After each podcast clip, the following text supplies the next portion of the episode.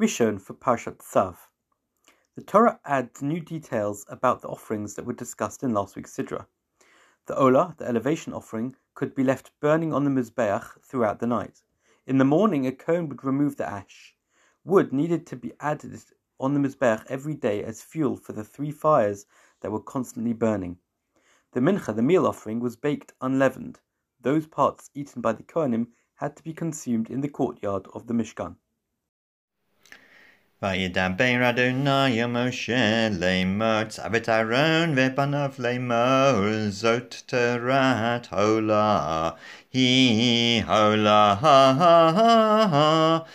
על מוקדן המזבח כל הלילה עד הבוקר ואש המזבח תוקד בו ולבש הכהן מדו בד ומכנסי בד ילבש על בשרו והרים את הדשן אשר תאכל האש את העולה על המזבח ושמו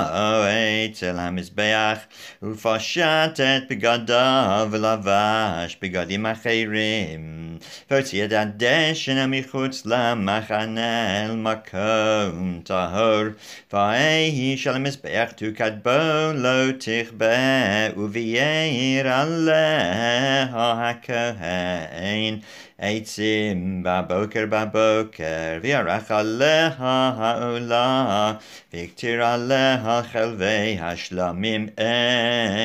אש תמיד תוקד על המזבח לא תכבה וזאת תורת המנחה הקרב אותה בני אהרון לפני אדוני אל פני המזבח וירים ממנו בקומצו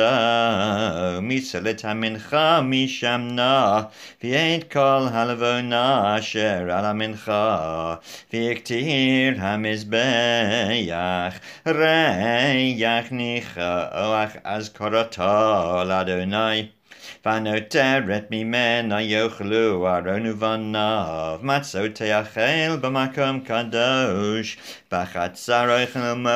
אוהל מועד יאכלוה לא תהפך חמץ חלקם נתתי אותה מאישה קודש קודשים היא כחטאת וכשם כל זכר בפני אהרון יאכלנה חכולם לדורותיכם אישי אדוני כל אשר ייגע בהם יקדש